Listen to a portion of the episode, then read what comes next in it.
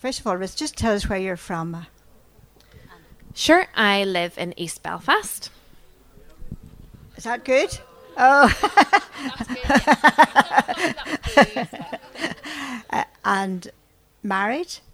Uh, yes, I'm married to Ed. We've been married for seven and a half years, and we have a little boy called Nathaniel who will be two in September, and he is insane. It's fair to say. what about your interest in, in, this subject? How did you come to be involved in it, and, and what do you do with it? Sure. Well, it's a long story, so we'll not take the time to tell the whole thing right now. But um, growing up, I went to the Crescent Church in Belfast, and they always um, highlighted issues, international issues of poverty, and they had a close link with the likes of Tearfund. So I grew up with a real interest in those issues. I went to Africa when I was 18 for a year, um, and actually, it was in Africa that I learned about International Justice Mission, and because of the work that they were doing to challenge structures that um, are damaging to the most vulnerable. Uh, I was really impressed and inspired, and so got involved with IJM way back when I was 18, and I've been working for them now for six years. Um, and before that, I qualified as a lawyer, but through that whole journey, always had an interest and a passion for these issues. Thank you very much, Ruth. Let me just pray for you now before we start, okay? Heavenly Father, we just thank you for your many blessings. We thank you, Lord, just that we can come here today and be free to come. Thank you, Lord, for your word and what we have heard this morning. Now, Lord, we just pray for Ruth as she brings this message to us, Lord. We all quite sad every day, Lord, when we hear about human trafficking. For those, Lord, who are being trafficked, how horrendous it must be for them. And so we just pray now that you will be with Ruth as she speaks. We'd also pray, Lord, just that the technology will work as well. In Jesus' name, amen. Great. Thanks, Isabel. Okay. So, as you know, I work for IJM. I'm the regional director here in Ireland. I've been working for them for six years, and we're a global organisation tackling violence, and we're the largest anti-slavery organisation in the world. Um, and I'm really excited uh, and passionate about sharing about the reality of slavery, but also I feel really strongly that it's important to get the good news out there, the progress that's being made. And that's what uh, inspired me or motivated me to put together this seminar today. Um, my voice will not be the only one you hear. We've got videos to show you. We're interviewing Dave Richards and we're going to hear from Jill Robinson from Flourish as well.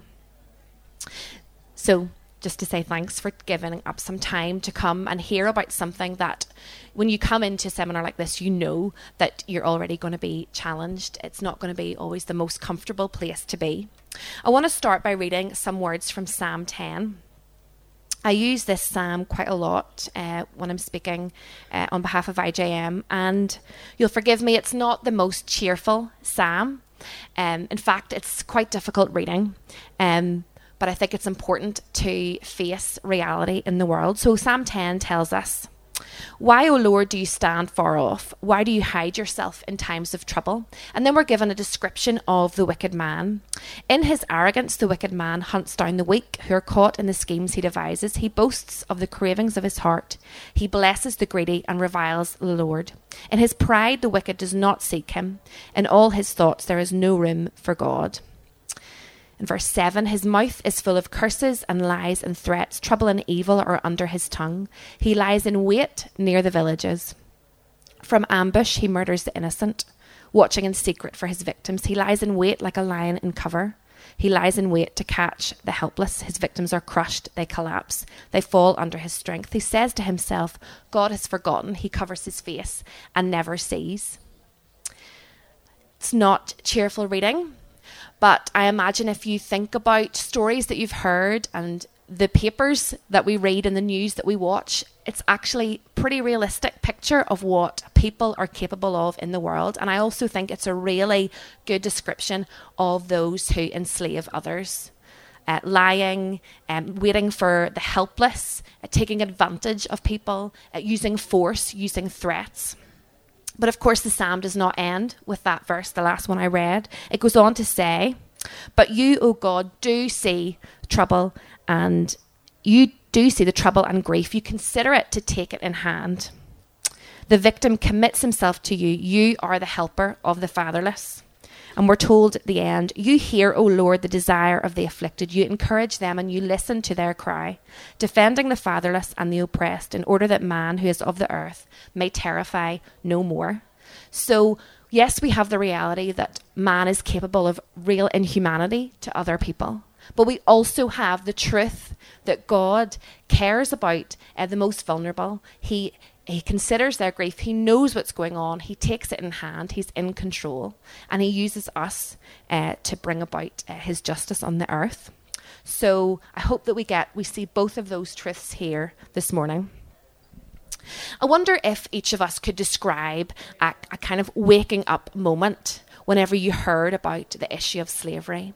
I started to work for IJM in 2011, and then there seemed to be this real wave of interest and uh, people really eager to learn about the issue what's going on? I can't believe this. Did you know this was real? I can't. Be- I've never heard anything like this before.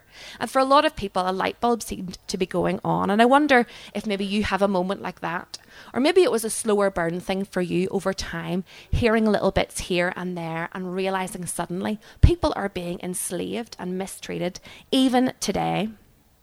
For me, it was more the slow burn, but there are stories that stick out along the way. You can see on the screen at the, the bottom the little girl, Indian girl, in the sort of orange peach shirt. Her name's Sandana. Her family were enslaved in a rice mill along with about 20 other people. Through there, through debt, uh, the people who ran it, really cruel, um, used violence to keep control. At one point, someone spoke up um, to try to say this is wrong, what's happening to us. And they put petrol on his arm and burnt it as a scare tactic. We're in control. There's nothing that you can do. But in IJM, we did. We were able to find out what was going on, investigate, work with local police to bring about a rescue, and we took all those people uh, to a local judge. He had to hear the stories and decide if he thought they they had been enslaved, and then sign certificates to ensure their freedom. But this man we'd never worked with before, so he was a little bit cynical of the process. And so he lined up the 20 people in front of him and he asked them, Are you slaves? But he allowed the two men who were running the rice mill to stay in the same room. So all those people said, "Oh no. Oh no, we're not slaves. Oh no, we're just we're workers, we're ordinary workers. We're paid. Everything's fine. There are no problems." Because they were so frightened of the two men in the same room. But then this little girl, Sandana, whose whole family were there, she spoke up to the judge and she said, Look, my daddy can't tell you the truth because he's frightened. He knows that if he tells you the truth, that they'll beat him. But the truth is, we are slaves. And the judge just couldn't believe it that a child would be the one to speak up and tell the truth. And so he signed the certificates the police, he sent the police back to ensure they'd rescued everybody. And all those people were able to start lives in freedom. I've told that story many times, but for me, it was a really big, when I heard it, the hairs on my arm stood up. And I thought, isn't it amazing the courage that people can show around the world? So I want to. I hope that we have uh, hopeful stories like that today. So take a chance, take the moment to consider what was your waking up moment. What uh, motivated you to think this is an issue that we've got to do something about? So, over the next uh, few minutes, the next 50 minutes or so, we are going to define what we're thinking about what is modern slavery. We're going to look back at what progress has been made. And then we're going to look forward what are the next major challenges in the fight against modern slavery and hopefully you will feel encouraged and challenged and informed by the end. So, what are we talking about when we talk about slavery? Well, the U.S. State Department they have uh, they've said that modern slavery or trafficking in persons or human trafficking are all terms which are used uh, for the act of recruiting, harbouring, transporting, providing, or obtaining a person for compelled labour or commercial sex acts through the use of force, fraud, or coercion. It can include, but it doesn't have to include movement. So someone can actually be trafficked or enslaved even though they're born into that way of life. Someone can be trafficked in their own hometown. Someone can be trafficked who actually did consent uh, to work for a trafficker, but perhaps they were deceived. Or someone can still be trafficked and a victim of trafficking even if they've participated in a crime as a result of it. But at the heart of it is the trafficker's goal of exploiting and enslaving their victims and using coercive and deceptive practices to do so. Think back to the description in Psalm 10. I can really see the truth of and the reality of what it's like uh, or what a trafficker might be like through that psalm. Currently, uh, the most recent estimate of enslaved people around the world is 45.8 million. And that comes from the Global Slavery Index from the Walk Free Foundation, and they usually produce a report most years. And the figure will have gone up. It has gone up over the past couple of years, not necessarily because there are more people being enslaved, but because we're getting better information. That's why the number has grown in the past couple of years. But 45.8 million can be hard to believe. So, what progress has been made? Well, I have a few thoughts. And in IJM, we think there really is good news. So, individuals are being rescued all the time. As I wrote this talk in the previous couple of weeks, IJM and our partners had rescued about 170 individuals just in the past couple of weeks from different uh, incidents of slavery.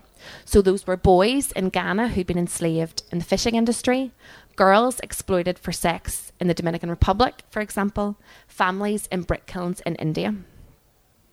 Last year, um, 2016, we had our largest ever single operation 564 people in one brick kiln in India who were freed in one day, which is pretty amazing. They were all asked, Who wants, does anybody want to be free? Who wants to leave? And there was silence. And then one by one, people started to put their hands in the air. They wanted to be free 564 people. On that note, we have seen really massive changes in how the government in India have dealt with this issue. From denying the existence of bonded labour, bonded labour to actually acknowledging it and wanting to tackle it. We have just co hosted an international conference on human trafficking in Mumbai with the government. They asked us to partner with them in that. That was a really big deal and really exciting. We thank God for every life changed, for every individual rescued. Isn't that amazing? To see that day where people's lives are changed forever so exciting. But of course, that day is not the end of the story. It says in the video that it's the beginning of a journey and it will actually take a long time uh, for healing and complete transformation to happen. Um, I've asked Jill Robinson from Flourish NI to come and share her experiences her experiences of caring for survivors in Northern Ireland. Um, and she's going to tell us about what role they have played, what challenges they've faced, what progress they have seen. Does human trafficking happen here in Northern Ireland? Yes, it does. And we're frequently asked this question, and people are shocked to learn that individuals are kept as slaves here in Northern Ireland.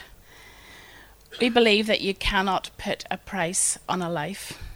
Trafficked survivors are stripped of their basic human rights, they're denied freedom, they are physically abused, they're mentally tortured, they live in fear, both for themselves and for their family. They are trapped both physically and emotionally. They're isolated. They lose their self esteem and their dignity, and they're a slave to their trafficker. And me just saying those words to you today doesn't actually come close to conveying the trauma and the exploitation that these survivors suffer. And let's face it, after coming through what they've come through, they really are survivors. Human trafficking can come in many forms, the most prevalent here in Northern Ireland being forced labour and sexual exploitation. So, what do we do as Flourish? We provide long term, one on one support tailored to meet the individual needs. We believe in hope restored. We believe that an individual's past does not have to determine their future. We follow a whole person approach. When survivors leave statutory services, they can face a lot of barriers to being able to move on with their lives, such as PSNI investigations ongoing, mental health issues from the trauma, accessing services, maybe the, a lack of English, or a lack of employment opportunities.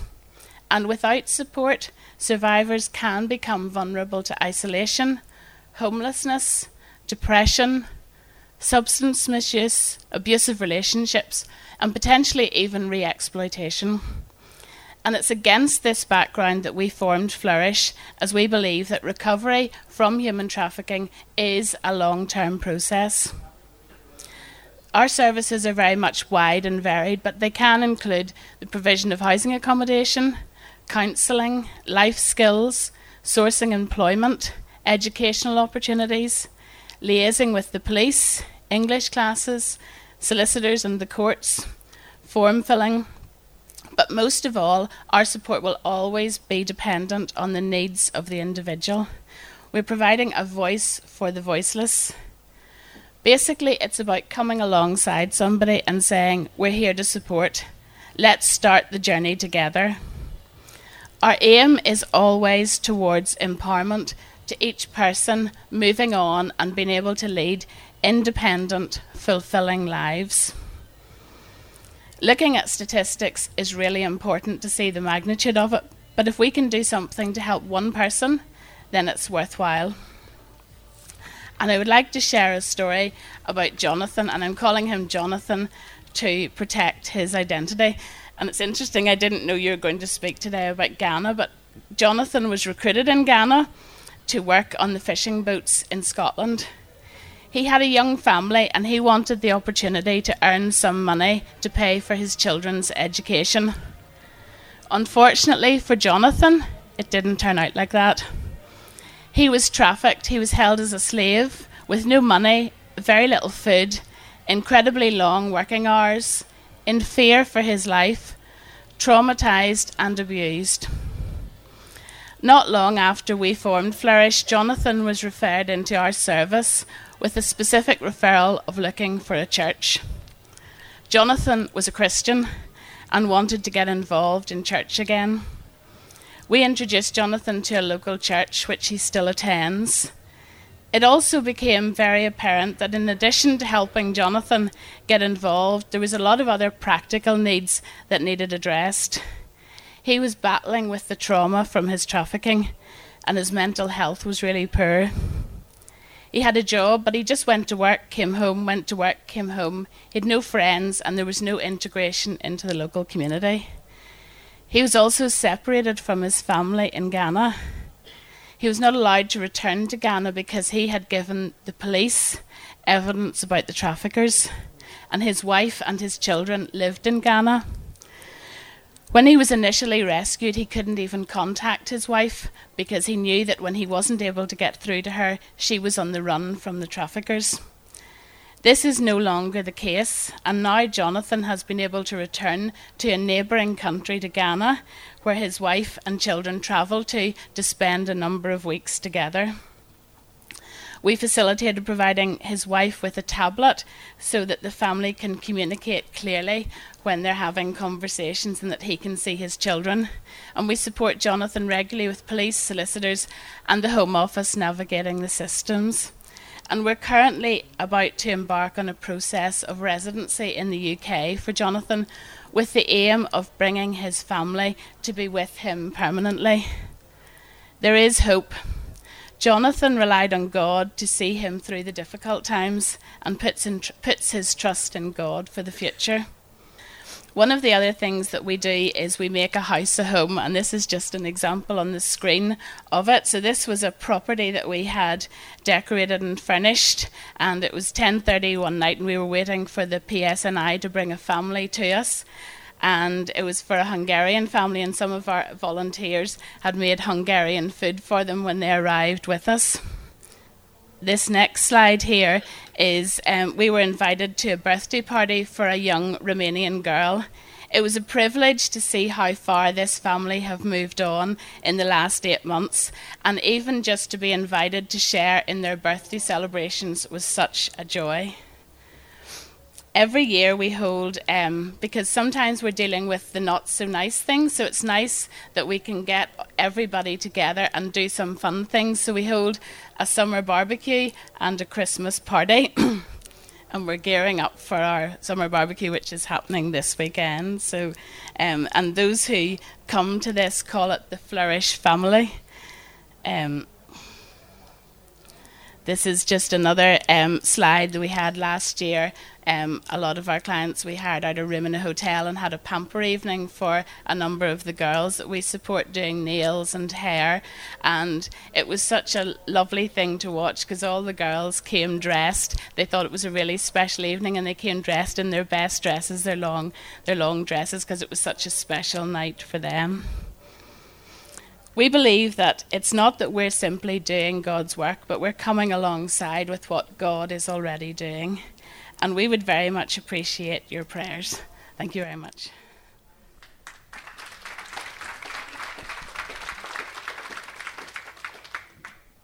Thanks, Jill. I am sure you'll agree that it is so encouraging to hear about what you're doing um, and the existence of Flourish, really, to help people who are really vulnerable. But we can't stop with rescue, and Jill has shown us that, demonstrated that there's a lot of work to be done post rescue. We've got to be doing more than that. If we want to see an end of slavery, then there's got to be more. In IJM, we like to think about our pipeline analogy, which I know isn't very exciting, but hopefully it's helpful. Um, so, whenever uh, someone is trafficked or enslaved or treated in unjustly, and it goes into a justice system which is already broken, just like this is. There's corruption, maybe there's a lack of resources, maybe a lack of training. Then what comes out the other end? Well, really, more injustice.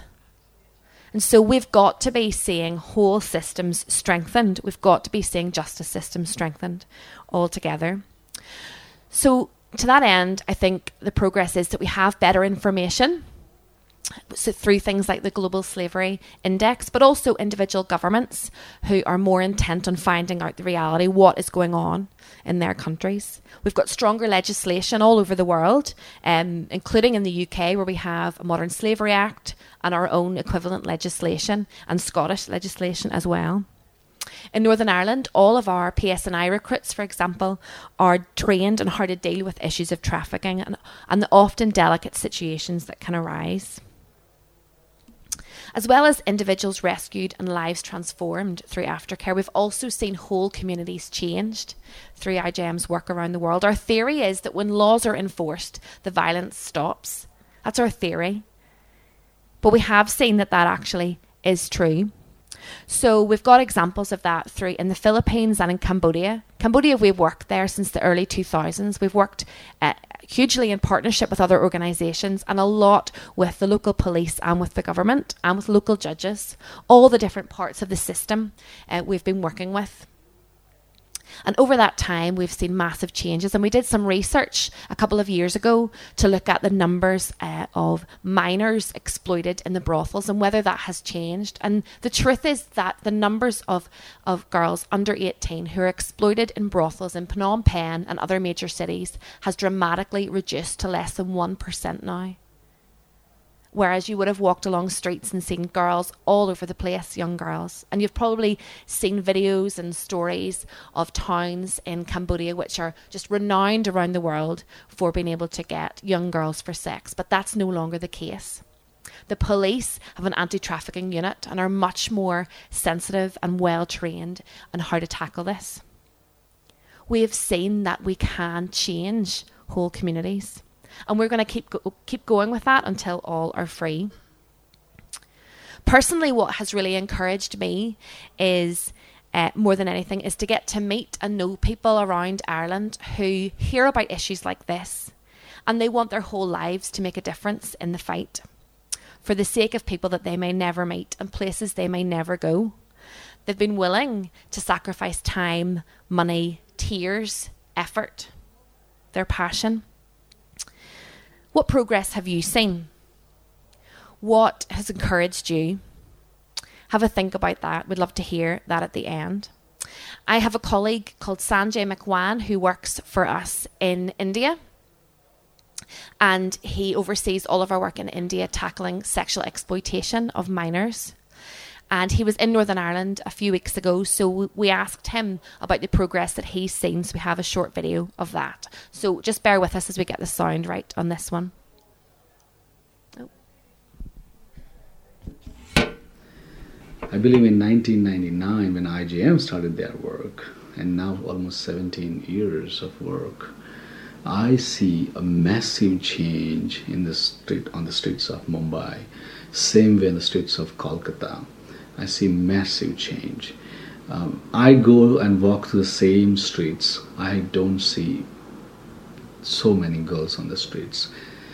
It is absolutely impossible to find minor young age girl on the streets of Mumbai anymore.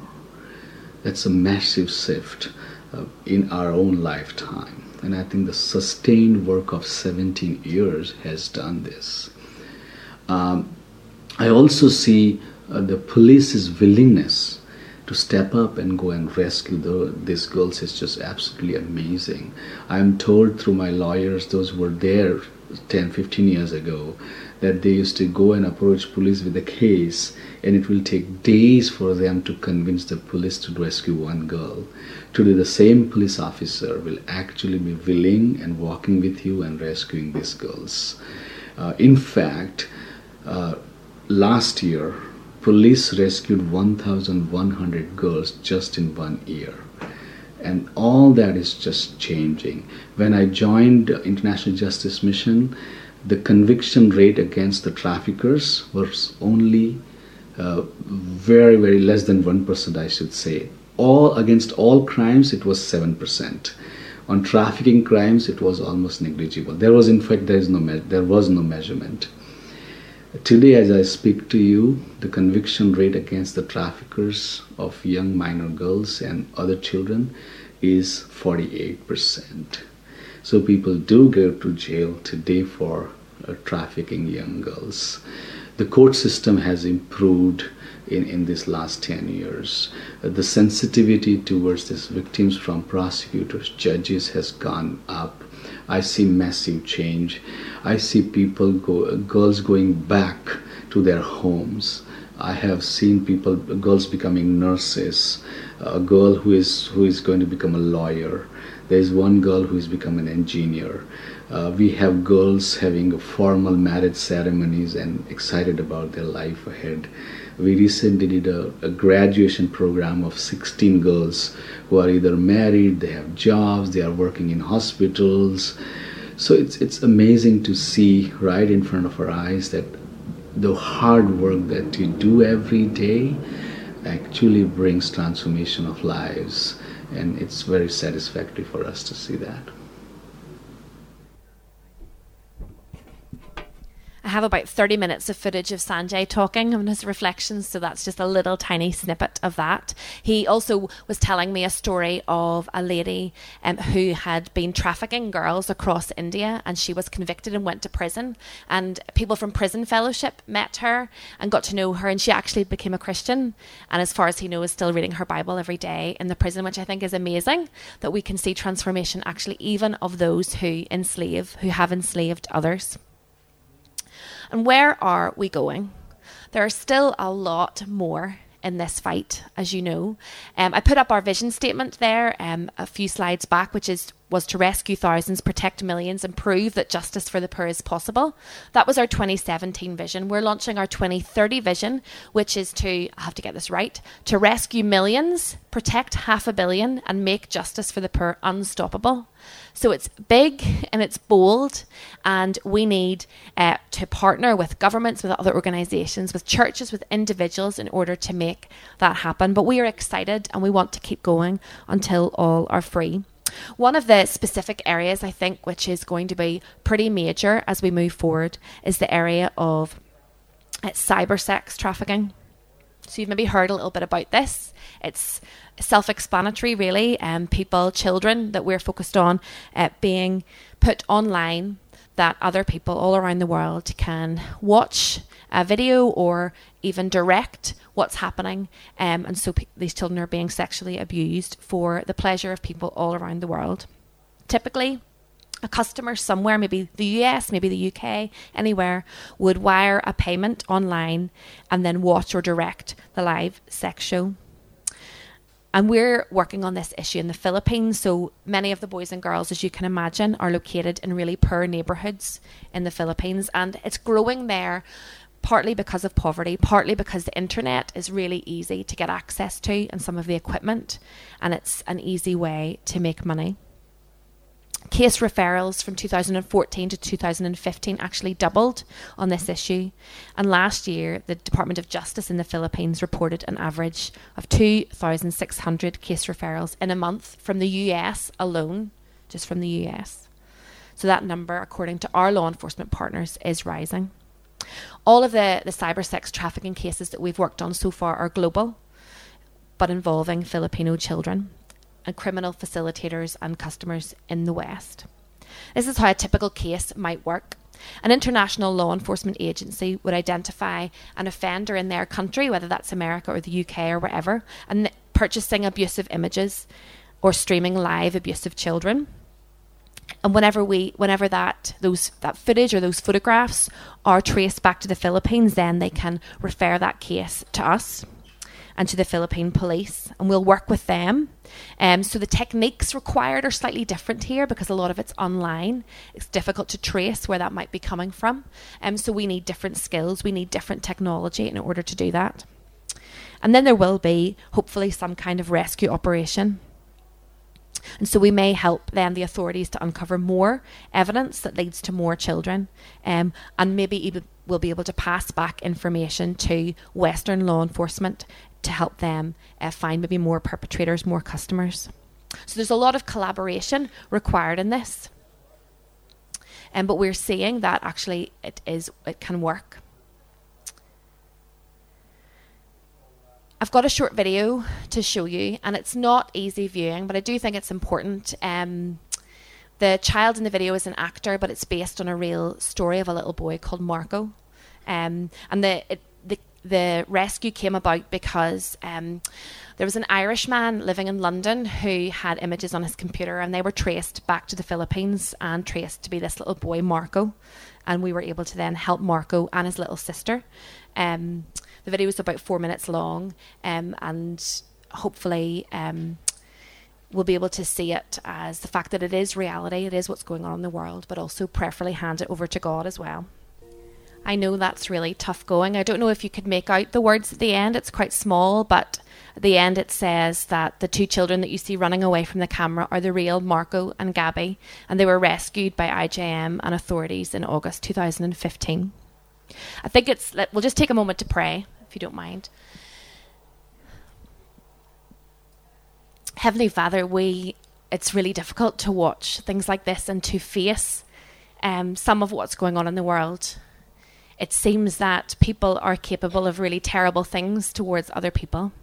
But we also know that you're really good and that you care and are compassionate for your children and all those that you've made. And I thank you that you have sent people to rescue Marco and Gabby. And we pray that um, all children like them would be free and safe. Amen. So this issue is a massive thing for IJM moving forward, and we're seeing that it's growing, and so we want to work really hard with local authorities to tackle it and to show that even an issue like this, um, where there are new things to be tackled, new obstacles, can actually be overcome. Um, I've put out some booklets and some of your seats, and there's a lot of information in there about this. And there's a campaign which you can get involved in called Not on My Screen. Other issues moving forward, I think, are things like supply chains and slavery in supply chains. So, our legislation in the UK uh, says that businesses now, um, at a certain level, have to be able to look at their supply chains and show that it's slavery free. And in IJM, we're working with some big business around the world uh, to to look into some industries like the fishing industry and how we can uh, ensure that they are slavery f- slavery free. But there's a role for all of us in that. It's not just down to IJM, it's not just down to Flourish. We think there's a role for all of us. And so that's why I thought it would be really great to have Dave Richards come along. Um, and he's here anyway, you know, hanging out at the conference. So we thought it'd be really nice to get him to work a little bit harder. And we're going to ask him a few questions. So Dave um, knows uh, my colleague Andy in Scotland really well and uh, and your church P's and G's are partnering with IJM and have been for a couple of years, I think. Um, so we're going to ask uh, Dave a few questions, and I think it's important because you're not a lawyer, as far as I know. You're not an investigator. You're not a police officer. You're not a social worker, but yet you have a role to play in this fight. So, um, Dave, if you want to briefly tell us about the context with uh, that you're coming here from. Um, I suppose it's a, a large evangelical uh, Episcopal Anglican church in the centre of Edinburgh. About a thousand people come uh, and would call P's and G's home. Um, but also, uh, we do have within P's and G's um, a few people who are police officers. Uh, we have a few lawyers, uh, and we also have a few High Court judges. Um, so we have folk who are interested in justice and the justice system uh, in Scotland. Uh, it's a church that, since it was replanted 30 years ago, has always had a keen sense of world mission and being involved in world mission. And we've been privileged to send people out from P's and G's around the world. Uh, and those are the people that we support and pray for uh, and give to financially. So, for example, the Kerrs, who head up OM in Ireland, uh, they come from P's and G's, and we support them financially and pray for them regularly. Thank you. Um, so, how did you become aware of this particular issue of modern slavery? Um, I think when you asked the question earlier on about those moments where you think, okay, wh- when did it happen? I think there were three three times for me. One was hearing Gary Haugen, who's the founder of IJM, uh, speak at the Global Leadership Summit in uh, Willow Creek in Chicago, uh, probably about 12, 13 years ago, and uh, him telling his story about how he uh, encountered what he encountered in Rwanda after the genocide and the, the setting up of IJM. Uh, the second sort of hinge moment for me uh, was in 2008 uh, when my wife Kathy and I were out in Kenya uh, with World Vision.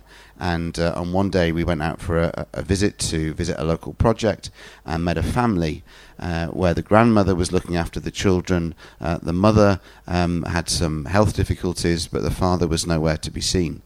And we asked, Where's dad?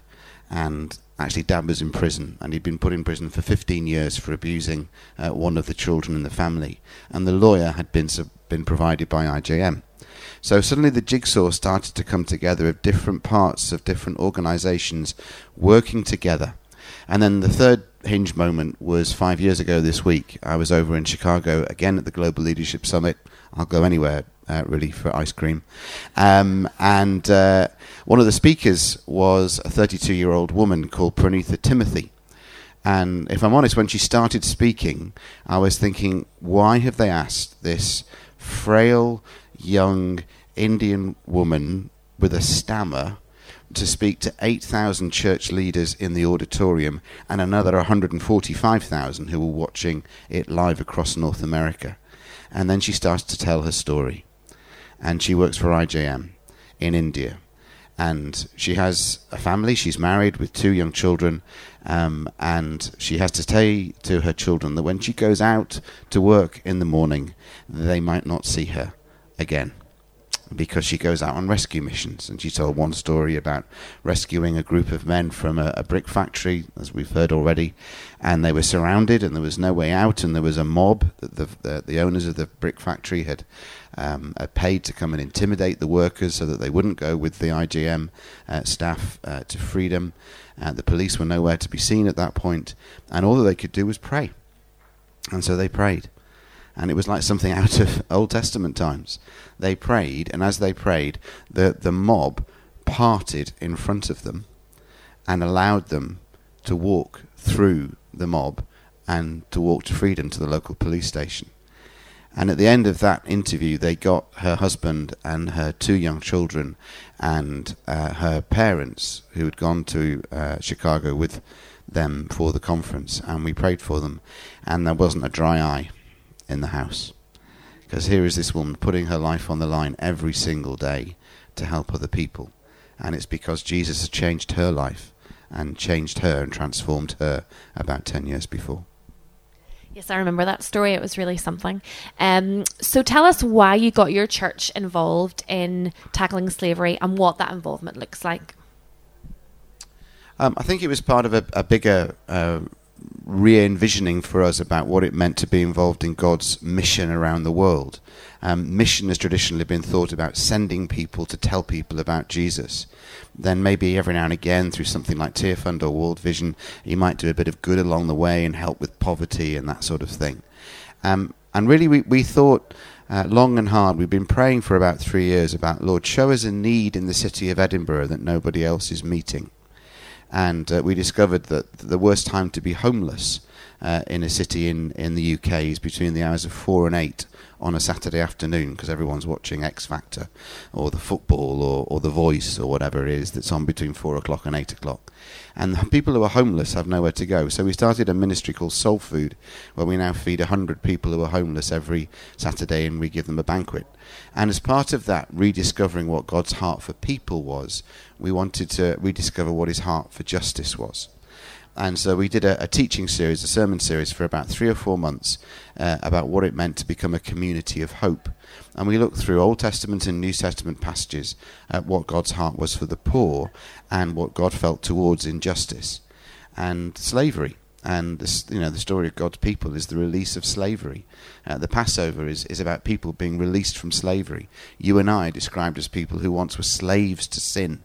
Um, the evangelical part of the church that we belong to uh, was was in, instrumental in getting rid of the, the slave trade. We thought uh, in the 18th and 19th century.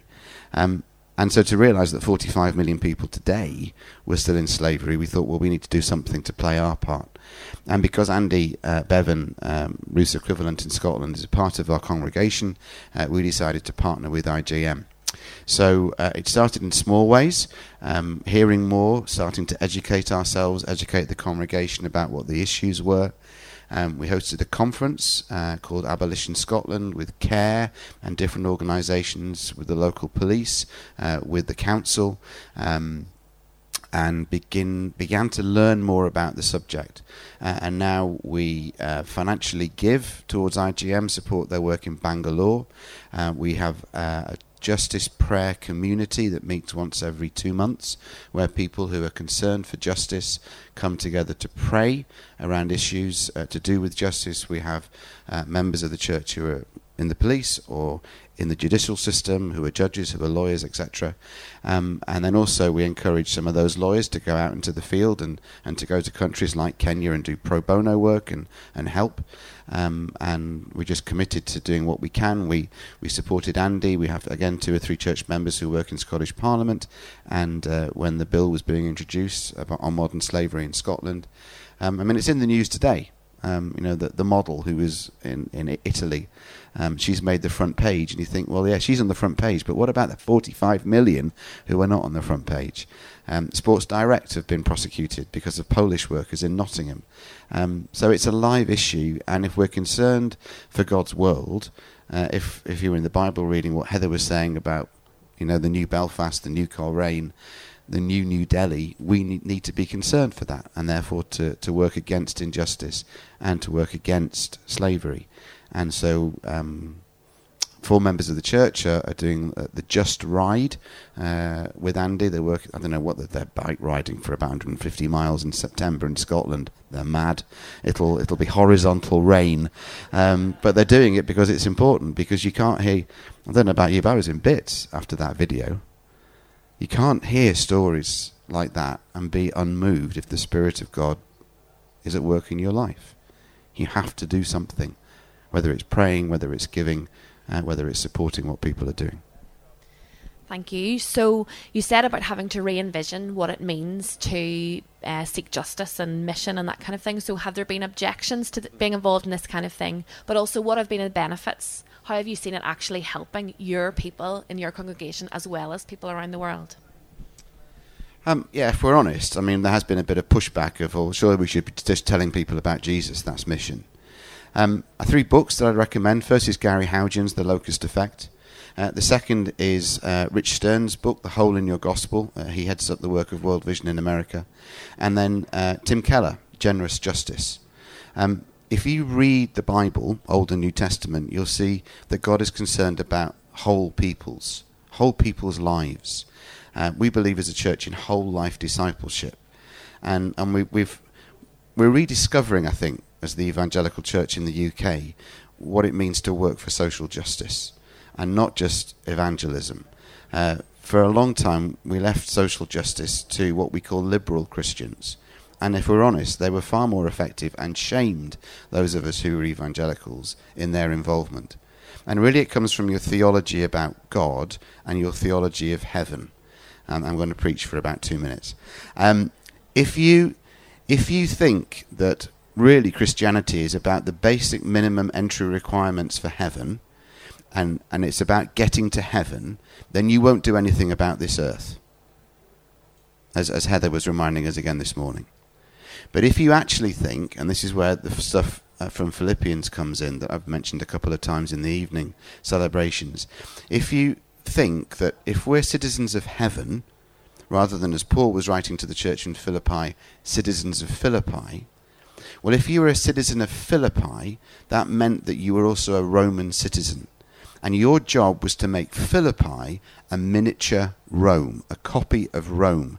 So, what happened in Philippi when it was made a Roman colony was that it became a miniature Rome. They, they demolished buildings and they built smaller versions of the buildings that were in Rome. So, when Paul is saying to the church in Philippi, Your citizenship is in heaven, what he's saying is that you are to make Philippi heaven. You are to make Coleraine, Belfast, Derry, Bangor, Edinburgh replicas of heaven. Scripture actually doesn't talk about us going up to heaven. If you think about it, Scripture again and again speaks about heaven coming down. We pray, Our Father in heaven, may your will be done here on earth as it is in heaven. And for a Jewish mind, do you know where heaven begins? If you put your head just above your hand, sorry, just above your head. Go on, you can do it. You can do it. You can do it. Just put. That's where heaven begins for a Jewish mind. So heaven isn't up there, miles away. Heaven is here. So saying our Father in heaven means that your Father in heaven is that close. But our job, therefore, is to bring heaven to earth. If our citizenship is in heaven, we need to make the places where we live, this earth, like heaven. And one day we believe that God will restore and redeem all things. In the words of Bishop Graham Cray, which bit of all things do you not understand? Wow, thank you very much. okay. and you feel like it's benefited your church, is that right? I hope the answer is yes.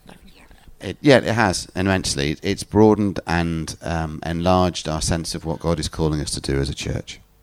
Great. Thank you so much, Dave. Appreciate that. I um, hopefully, yep. Thank you. If you have any questions, particularly for Dave or for Jill, um, at the end, please do uh, come up and we'll hang around for a little bit for a bit of a chat. So we've looked back and we've looked forward. There's a lot more that we could say, I know, um, but I wanted to just pick out a few things in the short time we have together. So I guess I want to ask, will you commit to being part of this these next steps, the next phase of the fight against slavery? We have seen a lot of progress, but we need to keep going. Will you commit to being part of it with us? Will you commit to praying? Pray because there are still children like Marco being abused online in the Philippines because there are still investigators working for IJM undercover in brothels in the Dominican Republic because Flourish are still helping to care for survivors daily. In IJM, we are really passionate um, about prayer and we spend a lot of time each day actually ourselves in prayer. Um, and we want to see uh, the biggest move of prayer for justice that the UK has ever seen. So please commit to praying with us and for us. I put a little blank page on your seats and what I would love for you to think about before you leave is what's your commitment? What do you think you could do? And write it down. If you write it down, you're more likely to stick to it. I know that's how it works for me. If you want to pray with us and for us, put your name and email address on that, and I will will collect them at the end. Um, there's another opportunity, which is Freedom Sunday, where we're asking churches all around the world to highlight slavery on the 24th of September and to take a stand against it, whether through the whole service, whether through a short video and a prayer. It's up to you. If you want to be involved in that, write that down on the page, and we can get more information to you you can take the page with you if you want to have it personally, but if you want to be involved or if you want to put your commitment out there, then please do leave it on your seat or maybe at the end of the rows. So, thank you for your time and attention. I think we've got a couple of minutes left. If anybody does have a question, this is a great time to ask it. So, it's all really clear. Brilliant. Um, so, before we finish up, well, Isabel, maybe I'll just hand back to you. Is that okay? And if you want to pray as well, that would be great. So thank you so much. Please do come and speak to us afterwards.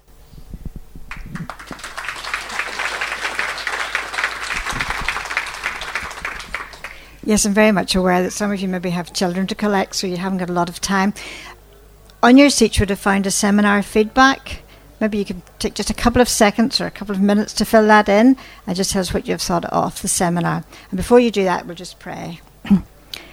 Heavenly Father, we just thank you for for what we have heard this morning. We thank you, Lord, for the work of IJM. And we just pray, Lord, that you would continue to bless that work. Keep the members, Lord, safe wherever they are working in the world. Give them the vision, Lord, that they need and the support that they need, Lord, to continue with this work. We thank you for Ruth, Lord, and we just pray that you continue to bless her. In Jesus' name, amen.